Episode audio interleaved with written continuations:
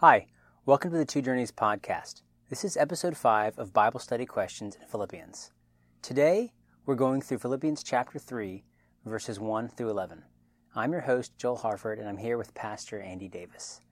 Andy, this is one of the more famous sections of Paul's writings where he says he renounces all things and counts them as rubbish so that he can know Christ. Um, can you give us a brief overview of this section? Yeah, Paul is uh, decisively turning his back here on a righteousness that is gained through self effort, a righteousness that is gained by obeying some religious laws or rules and regulations, and in so doing, really turns his back on every religion in the world except biblical Christianity. Biblical Christianity points to the finished work of Jesus Christ on the cross and his powerful resurrection from the dead, whereas every other religion commands you to behave in a moralistic or a spiritual or religious way, and based on your performance are your sins forgiven and you are welcomed in that religion. And so this is a decisive chapter in which Paul is saying he's pursuing a righteousness that is given simply by faith and not by works of the law. Hmm. A righteousness that is by faith. That is the, the crux of Christianity. Amen. Well, for the sake of our audience, I'm going to read verses 1 through 11, and then we'll discuss them. Finally, my brothers, rejoice in the Lord. To write these same things to you is no trouble for me, and it is safe for you. Look out for the dogs. Look out for the evildoers. Look out for those who mutilate the flesh. For we are the circumcision, who worship by the Spirit of God, and glory in Christ Jesus, and put no confidence in the flesh though I myself have reason for confidence in the flesh also. If anyone thinks he has reason for confidence in the flesh, I have more. Circumcised on the eighth day, of the people of Israel, of the tribe of Benjamin, a Hebrew of Hebrews, as to the law, a Pharisee, as to zeal, a persecutor of the church, as to righteousness under the law, blameless. But whatever gain I had, I counted as loss for the sake of Christ. Indeed, I count everything as loss because of the surpassing worth of knowing Christ Jesus my Lord. For his sake I have suffered the loss of all things and count them as rubbish, in order that I may gain Christ and may be found in him, not having a righteousness of my own that comes from the law, but that which comes through faith in Christ, the righteousness from God that depends on faith, that I may know him and the power of his resurrection and may share in his sufferings becoming like him in his death, that by any means possible I may attain the resurrection of the dead. Mm. So, Andy, before we get into this uh, part, this beautiful part about Paul renouncing everything, there's some things in the beginning. First of all, just the command to again rejoice in the Lord. Why does Paul keep having to remind his readers of that? And then why is joy so important in the Christian life? Yeah, and he's going to do it again in the next chapter. He's going to remind them again and again. In the more famous uh, statement in Philippians 4 4, rejoice in the Lord always. I will say it again, rejoice. And even that, the first one, was a repetition. He goes over it again and again. I think it's because this world is a dreary, sad, distressing place to live in, and we're constantly assaulted by the world, the flesh, and the devil. And joy in the Lord is one of the things that gets hammered day after day. And sometimes we have to be reminded of all the riches that we have in the gospel and reminded of the hope that is ours in Christ, so that we can be evidently, obviously buoyant in hope, and so that lost people who are watching us, who are shining like stars in the universe as we hold forth the word of life, as Paul said in chapter 2, that they will ask us to give a reason for the hope that we have. So we want to be filled with joy because God just wants us to uh, have the, the gift of joy, but we have to be reminded of it. And so, right at the beginning, he says, It's no trouble for me to write the same things to you, and it is safe or a safeguard or a protection for you. And this just shows the necessity of repetition in a good teaching and preaching ministry. So I know it's not the focus of this section of the letter, but can we talk about how that could be really an admonition to be part of a local church? Because one of the things we do regularly, week after week, is to remind each other the Word of God. Well, it's a beautiful thing that the, that the city of truth, as I called it in the book Infinite Journey, is just getting built in our souls, line upon line, precept upon precept, sermon after sermon. And it doesn't change, it doesn't radically get rearranged. It doesn't get up- uprooted. There's a foundation laid, and little by little, we start to get more and more a sense of this magnificent city of truth. So, what that means is if you've been a Christian any length of time, if you have listened to many sermons and read many Christian books, you've got a very good, solid foundation of Orthodox Christianity, of biblical doctrines. It's not going to get, get uh, uprooted day after day. You're not going to be starting from scratch every day. So, what that means is overwhelmingly, the majority of things, good things that you hear, you will have already heard them. You will have already learned them. You're just hearing them again. The reason, however, we need to hear them is we forget. Our minds are forgetful, we get distracted, we get discouraged, and we need to be reminded again and again of things we have already heard. Yeah, I think sometimes we, when we are reminded, we remember that we knew that, but then we realize we haven't been living according to that. Sure. So, yeah, absolutely. Now, what about this, this warning in verse 2? Uh, very strong. He says, Look out for the dogs, look out for the evildoers, look out for those who mutilate the flesh. Who is he talking about? Well, he's going to talk a lot more about them in the book of Galatians than here in Philippians, but I think he's talking about the Judaizers, or those that were addressed in the council in Jerusalem in Acts 15. These were people who were Jews, Jewish people, who were teaching that the Gentile converts to Christ had to be circumcised and required to obey the ceremonial laws of Moses in order to be saved. And that was a false teaching, it was a false gospel. Paul calls it in Galatians a gospel which is no gospel at all. It's a gospel of self righteousness through works of the law. And so he's warning these Philippians that these teachers are on the loose and they need to not give in to them for a moment. They need to continue in freedom in Christ, that Christ has set us free from legalistic regulations and that our righteousness comes by faith alone and not by works of the law. So he's urging them to be on their guard against these false teachers. It's up to the local church what kind of teaching it puts up with.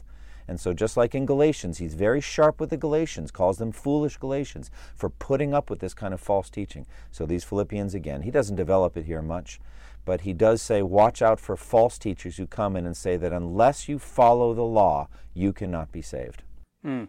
And if you'd like to see more about that, see also Acts 15.1 and Acts 15.5 and that uh, and the Jerusalem Council. Now, what does Paul say about true Christians in verse 3? He says, in light of that issue of circumcision, he says the real circumcision, he's going to say the same thing in Romans chapter 2, is a circumcision of the heart by the Spirit, not by the written code.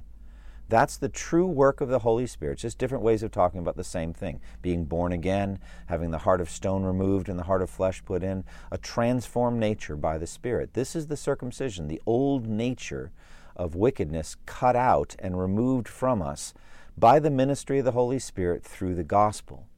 And so that's what he means when he says, We are the circumcision. The we there are true believers in Christ, Jews and Gentiles alike, those who have been born again by the Spirit. We are really the circumcision. We are truly the sons and daughters of Abraham. That's what he's meaning there. Um, we are those who worship by the Spirit of God, who glory in Christ Jesus, and put no confidence in the flesh. I heard once John MacArthur uh, say that this is the greatest single verse definition of a Christian in the Bible. It's got three aspects to it. It's very powerful. We worship by the Spirit of God. I think specifically, we worship the triune God, Father, Son, and Spirit, by the power of the Holy Spirit. Our worship is not rules made up by men, but it's a, an inner moving of the Spirit to worship God. We worship by the Spirit of God. We glory or boast in Christ Jesus. And I actually would want to put those two together. We actually worship Christ and boast in Him by the Spirit. The Spirit compels us to worship Jesus Christ as God. And so we put all of our confidence and our trust in Christ, in His righteousness, in His death on the cross, and His resurrection. We boast in Christ Jesus. As it says in 1 Corinthians chapter 1, verse 31, as it is written, let him who boasts boast in the Lord. That is, in the Lord Jesus Christ. And the third part is we put no confidence in the flesh. We're not trusting in, in unaided efforts. We're not trusting in our own legalistic righteousness. We're not trusting in our own good works, giving to the poor and needy, or our prayer lives, or our fasting. We put no confidence in what the flesh, the unaided natural ability, can do. So that's what a true Christian is. I love it. Now he gives his spiritual resume. He starts listing off the things that he's done. It's kind of strange to us to, to hear Paul, the guy who says, I far be it for me to boast anything but the cross, but then occasionally he'll give uh, his resume of things he's done in the past. Why is he doing this? Well, I think in this way he's speaking on behalf of people who would be tempted to boast in their religious achievements. And he's saying that this kind of arrogant boasting is something that people inevitably do when they're trying to be justified by works. They're trying to be made right with God by their works. And he says, I understand that mentality completely. I, I was like that for most of my, of my life. I was a, a law abiding Jew. I was thoroughly zealous for the law, he says. He sat at the feet of Gamaliel and was being trained. He was deeply zealous for the traditions of the fathers and he was advancing, he says in Galatians, in Judea, Judaism beyond any of his age. He was very competitive. He's a competitive man. And he's saying, look, if anybody on planet Earth had reasons to put confidence in the unaided natural abilities spiritually, it would have been me. But I found all of it was lacking. And so that's what he means. If anyone has reasons for confidence in the flesh, I actually have more. And then he gives his, his resume here. So we see people do this all the time, giving uh, the reason, really their their confidence in the flesh, uh, maybe their the moralistic way they live, or you know, not just in Judaism or Christianity, but in in any religion that the idea that if you follow it with your whole heart, with sincerity, then it, that's commendable. But Paul seems to be rejecting that too. He absolutely does reject it. First of all, Paul would have rejected all non uh, Christian religions or anything that does not stem from the God of Abraham, Isaac, and Jacob, that does not come from the law of Moses and the prophets, any non biblical re- religion he would have seen as demonic. He would have set it aside. So any good works done by Buddhists or Hindus or, or um, Muslims, he would have set it aside as a false teaching entirely. But now he's dealing with Jews uh, who were following the teachings of Moses, so they thought anyway, and they were following the traditions that had come down through Abraham, Isaac, Jacob, through David and Solomon, and through all the prophets. They were following in that revealed religion, but doing it on their own, doing it through their own self efforts, trying to prove their own righteousness by the law. In other words, the law gave them a chance to show what good men and women they were. That's what he's talking about here. So he's saying, mm. of anyone that could have boasted, setting aside all the worldly pagan religions, they're gone. You're left then only with the revealed religion of the Jews, because Jesus himself said, salvation comes from the Jews. So through that lineage, of anyone following that way, I would have had a greater claim to self righteousness than anyone I know. It's quite a bold statement. And then he lists his things here circumcised on the eighth day. So that's in accordance with the commands given to Jewish fathers. His father was a law abiding Jew who had him circumcised on the eighth day. Therefore, he was part of the Old Covenant, part of the Mosaic Covenant. He was of the people of Israel. He was descended from Abraham, Isaac, and Jacob. He was a Jewish man. And he was of the tribe of Benjamin. That was one of the good tribes, one of the ones that allied together with Judah and was tried to remain faithful to the Levitical priesthood and, and had a good reputation, the tribe of Benjamin. He calls himself a Hebrew of Hebrews. In other words, I was the quintessential Jew. If you were looking for anyone on planet Earth who was the true Hebrew, it would have been me. In regard to the law, I was a Pharisee. They were a specific sect that sought to be meticulously accurate about every aspect of the law of, of Moses. They took everything very, very seriously.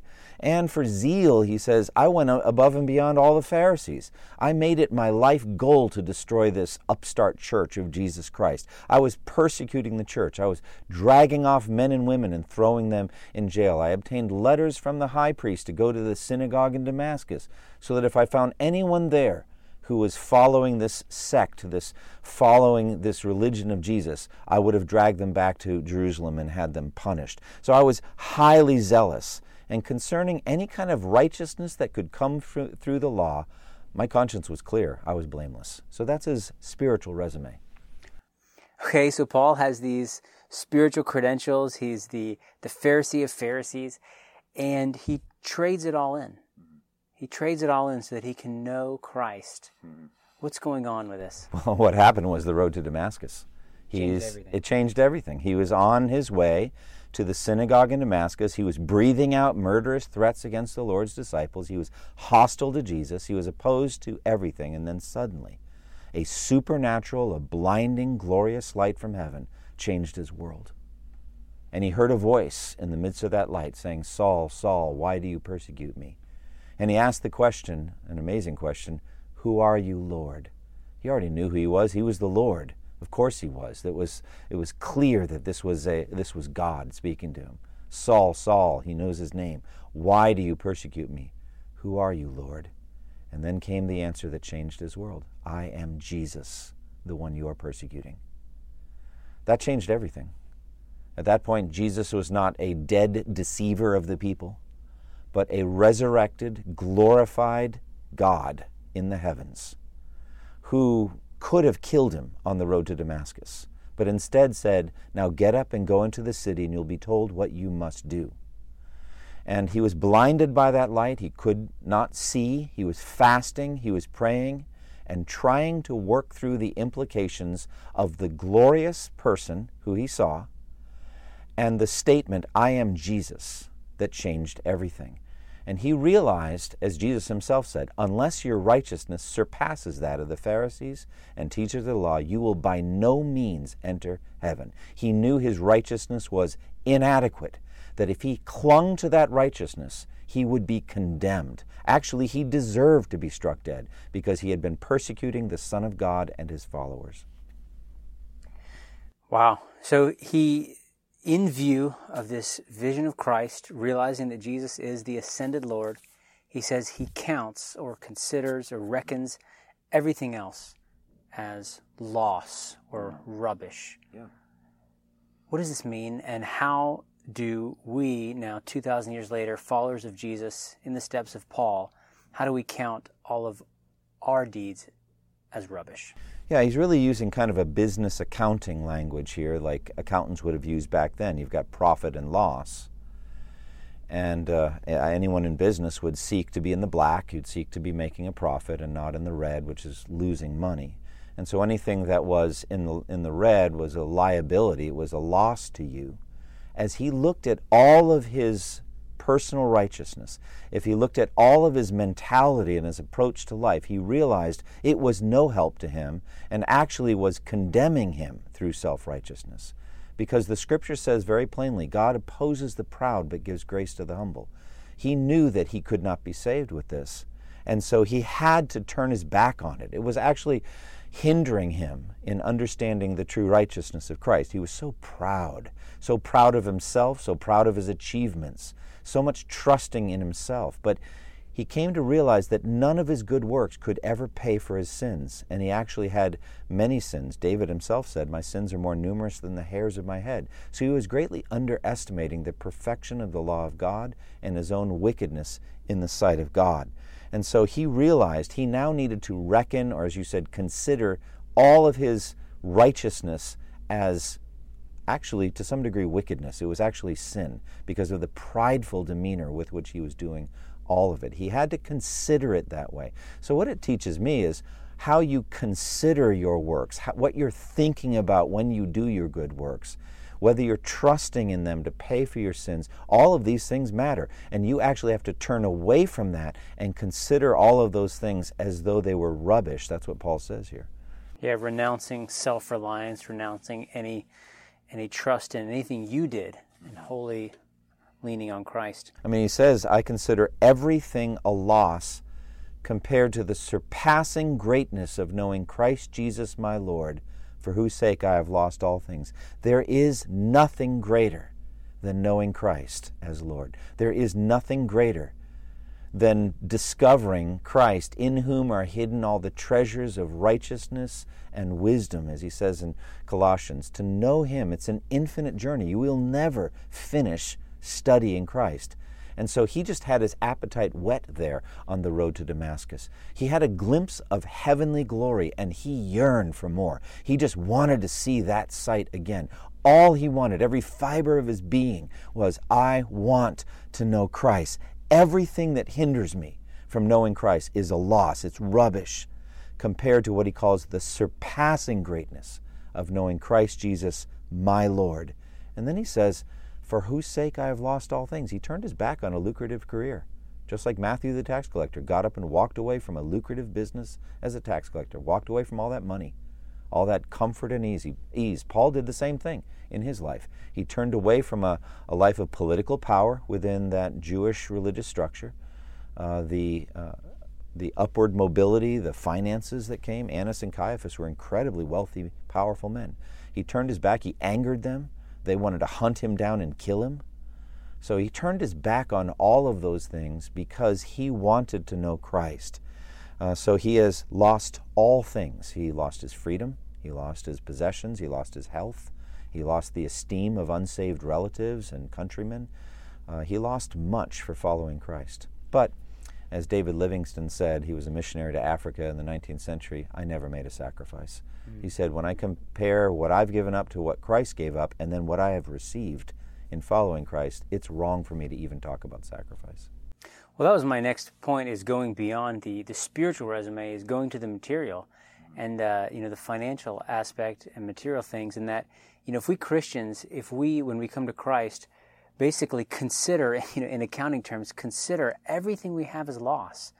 Then, if Christ chooses to take it away, like in Hebrews, he says, you know, you, you joyfully suffered the plundering of your property because you knew that you had a better reward. Well, we've already written it off and counted as loss, we can joyfully endure hardship.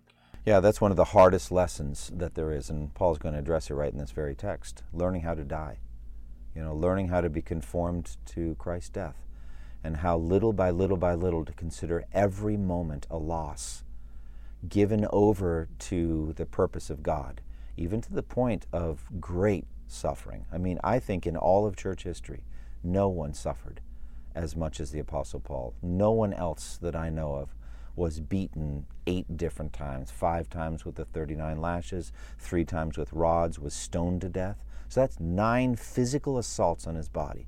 As he said in another place, let no one cause me trouble from now on, for I bear in my body the marks of Jesus. These were scars and, and the effects of these woundings. Then uh, shipwrecked multiple times, poverty dogged him, uh, imprisonment, torture, uh, just again and again, uh, sufferings.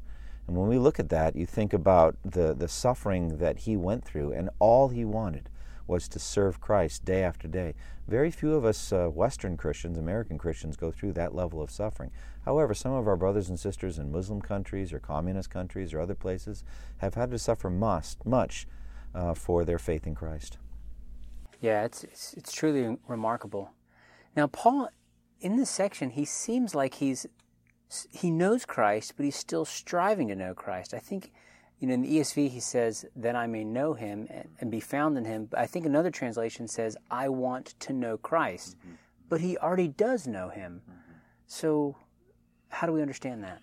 Well, again, I think it's because Jesus is is God. He's he's the second person of the Trinity. He is an infinite topic.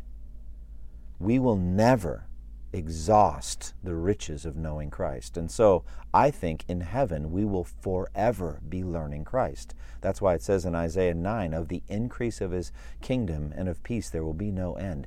His kingdom will just keep on increasing even though babies are not being born even though the population isn't increasing, because the redeemed that have been saved from every tribe, language, people, and nation will continue to study Christ even in heaven. But a genuine Christian who's begun that journey has already tasted and seen that the Lord is good and wants more of that. And so he just mm-hmm. says, I just want to know Christ. All I want is to know him. Now, here's the man that wrote the book of Romans. I mean, nobody on planet Earth has ever known as much Christian doctrine as the Apostle Paul. But the more he knew, the more he wanted to know Christ. And so it just began, on the road to Damascus, began an eternal quest for knowing Christ, especially as Christ revealed the Father to him. Yeah, wow. Now, I, I accidentally jumped ahead to verse 10, and I forgot about verse 9, where Paul talks about not having a righteousness of his own that comes from the law. So there was a certain kind of righteousness that he thought he had beforehand, but now he has a righteousness that is not from himself. You know, Martin Luther talked about the alien righteousness. Right. So, what is this righteousness that comes from God? That's imputed righteousness. It's the righteousness of the gospel that if you believe in Jesus Christ as your Lord and Savior, trusting in His death as a substitute under the wrath, uh, the just wrath and penalty that comes from, from God for our sins, that He is our substitute, and that His perfect righteousness, His obedience, His active obedience to the law of God, is given to us as a gift and our sin is credited to Jesus and he dies in our place, that double imputation or double exchange, our sins on Jesus and he dies, his righteousness given to us and we live, that's the righteousness of the gospel. Mm-hmm. He had, Christ would have to say in Luther's language, an alien wickedness. He didn't do anything evil or wrong. He committed no sin. There was no deceit found in his mouth. But God made him who had no sin to be sin for us that's the alien wickedness I mentioned a moment ago. So that in him we might become the righteousness of God. That's the alien righteousness that we have. And in that righteousness alone, we will survive Judgment Day. And so, what he wanted, what Paul wanted, was to turn his back on his Jewish legalistic righteousness, turn his back on that life of proving how good a man he was by the law of God, turned his back on all of that as though it were decaying, rotting rubbish. It would not help his soul, it would actually condemn his soul on Judgment Day. Turned his back on that so that he might gain an imputed righteousness. You have to give up the one so you can receive the other. You can't trust in both. You can't say, well, I'm trusting in Jesus and in my own good works. Paul gave up on that, and just all he wanted was the imputed righteousness of Christ, justification by faith. That's verse 9. Mm.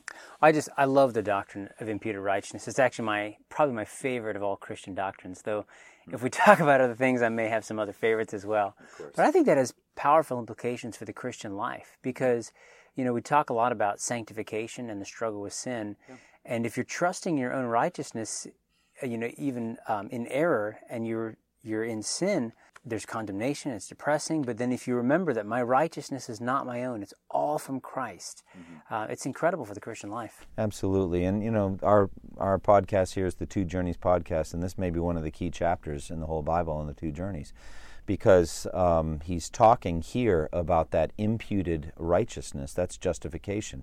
But then the rest of the chapter is given over to the internal journey of holiness. Mm-hmm. And he actually starts in verse 10 here I want to know Christ and the power of his resurrection. So that's something he doesn't have yet. Uh, I want to become like him in his death. That's sanctification. And so, somehow, in that way, to attain to the resurrection from the dead. So, that's that internal journey of uh, the infinite journey, so we call it, of sanctification. You get them both here. You get justification and sanctification. In the rest of the chapter, he's going to be talking about sanctification. Okay, so let's talk about the sufferings, sharing in the sufferings of Christ. How do we do this? Yeah, well, this is the hardest part of the Christian life. There is actually nothing harder than learning how to die. To deny yourself, to take up your cross daily, to deny, to, deny yourself and to die to what you want to do I mean, in your marriage, like Joel, when you get home and your wife wants you to do something, you don't want to do it, and you know the Lord wants you to do it, and you fight, your flesh fights against it, or you've got kids and they have needs, middle of the night. And that, that flesh, as we've said before, is a fanatical commitment to self interest. That's the very thing we're going to be fighting the rest of our lives. And we have to learn to die, to die like Jesus did. I want to be conformed to Jesus' death. His death, as Paul says in Romans, is a death to sin once for all but to learn how to live that out day after day after day, to die to sin, to be dead to sin. Paul says, I have to learn that. Mm. I have to learn how to die. And I think about the time that Paul was stoned to death, it seems, and God may have actually even physically raised him from the dead, gets himself up out of a pile of rocks, and then goes and continues to preach the gospel. I'm sure every fiber of his being wanted a break, a vacation, at least to heal but instead, the, the Lord, through the Spirit, compelled him to continue running his race with endurance and to keep preaching the gospel. As he said, I consider my life worth nothing to me, if only I may finish the race and complete the task the Lord Jesus has given me, the task of testifying to the gospel of God's grace. So, the external journey of gospel advance, you have to die to yourself to do that. Mm-hmm. To witness to somebody sitting next to you on an airplane, or to a coworker, or an unsaved relative, and to know that they're probably going to reject you, you just have to die to yourself. One other verse comes to mind, and that's in John chapter 12. I think it's verse 24. Unless a kernel of wheat falls into the ground and dies, it remains by itself a single seed. But if it dies, it brings forth much fruit. We have to learn how to die. And as I said, it is the single hardest lesson there is in the Christian life. I think it is. I was thinking about this the other day, and I'm curious to know what you think of it. That it uh, is much easier to die for Christ than to live for Christ. And what I mean is, uh, maybe give myself in martyrdom or um, you know uh, you know face face the gallows or or the, the Roman Colosseum sure. and then it's over. Yeah. But to live for Christ is to is to every day um, fight that war against sin. Every day put on courage to do evangelism. Yeah. Um, to live the Christian life. Well, I'm going to pick up on that, and I think Paul combines the two by by saying that we should present our bodies as a living sacrifice, mm-hmm. and the Jews would have seen the sacrifice as something dead. So we have to do a living death. That's really what it is. That in dying we live. That's really what it is. Whoever saves his life will lose it. But whoever loses his life, continually loses his life, will find it for eternal life. So Paul uses it in another phrase. He says, I die daily. I mean this, brothers. He says it very plainly I die every day. Now, he doesn't mean he dies physically, but he dies to himself. Mm-hmm. He dies to what he would prefer and to his own reputation. So, here what he's saying is, I want to become increasingly conformed to the death of Christ. That's a lifetime goal, that in that death I might find Christ. The author to Hebrews also says, Let us go out to him, bearing the reproach he bore, for he was crucified outside the gate. And that's a symbol of rejection, societal rejection, where the Jews put Jesus on the outside of Jerusalem as though he was a piece of refuse. And the author to Hebrews says, let's go to him outside the gate bearing the reproach he bore. Now, lest anybody think this is a real dreary, this is actually the most joyful life you can live, right? There's none better. And, and we know that. And whenever we do die to ourselves and serve someone, like let's say there's somebody with a chronic illness and you forget what you want and you care for that needy person, uh, you do find a, a, joy, a secret joy in your life to know that I'm not living a selfish life right now. I'm really living to serve others. So it is the best life you can find, but the flesh is constantly rising up and saying, No, it's not. No, it's not. It'd be so much better if you just did what you wanted. So we got to fight this every day of our lives. Now, one more question from the text, verse 11. Paul says that by any means possible, I may attain the resurrection of the dead. Mm-hmm. How is the resurrection really more valuable than mm-hmm. anything we can have in this life. And really, anybody who's not thinking about the resurrection of the dead is actually a fool. Mm-hmm. Absolutely. Well, the resurrection of the body is the consummation of individual salvation. That's the, that's the finish line. That's when we have received everything that the gospel can give us. And that's that full salvation. We're rescued from the death that we got in Adam, and the death, the wages of sin is death. And we have received a mighty resurrection body conformed to Christ. He, the first fruit, and we, the rest of the harvest, we're part of that. We will have a glorious resurrection body described in 1 Corinthians 15. The body that is sown, it's sown in weakness, it's raised in power, it's sown in dishonor, it's raised in glory. Uh, it's sown in suffering and pain. It's raised to never again experience any death, mourning, crying, or pain. It is a glorious resurrection, resurrection spiritual body. And if we could somehow attain to that. Now, when he uses that language, so, somehow, or if by any means, what he's saying, it's not that he's not certain he's going to receive the resurrection of the body. It's been promised to him but he's not done being saved. He's got a race to run. Mm-hmm. And Strive. he's got to be striving. He's got to, as he's going to say in the rest of the chapter, forget what lies behind, press on, strain on toward what lies ahead, be conformed more and more to the death of Jesus. There's a race to be run. And the finish line is the resurrection from the dead. Well, I love it. Well, do you have any final thoughts on verses 1 through 11? Absolutely. I think we need to first and foremost continue to turn away from our spiritual resumes. Whenever you sin, if you have sinned, if you violated your conscience, you know you've done something wrong, the answer is not go do a bunch of good works. The answer is humble yourself and receive again, renew yourself again in the righteousness that comes from God and is by faith in Christ. So just go to the cross and find all of the forgiveness and the righteousness you need there. And keep saying to yourself, preach the truth to yourself I am perfectly righteous in Christ by faith alone, not by works. But also beyond that, press on to learn how to die. press on to learn how to die to yourself, to die to your lusts, to die to your sin nature and your selfishness, and even amoral pleasures, to, to learn to not live for them, but to say, I want to learn more and more to live for Christ and for His kingdom. So that's the advice that flows to me from these incredible verses. Well, thank you, Andy. And to our audience, thank you for listening to the Two Journeys podcast. This was episode five in Bible study questions going through Philippians. Please join us next time, and we'll look at Philippians 3, verse 12 through chapter 4, verse 1, pressing on toward perfection in Christ. Thank you for listening, and God bless you all. Thank you for listening to this resource from twojourneys.org. Feel free to use and share this content to spread the knowledge of God and build His kingdom. Only we ask that you do so for non commercial purposes and in accordance with the copyright policy found at twojourneys.org.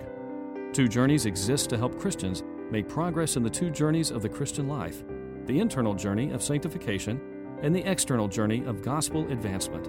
We do this by exporting biblical teaching for the good of Christ's church and for the glory of God.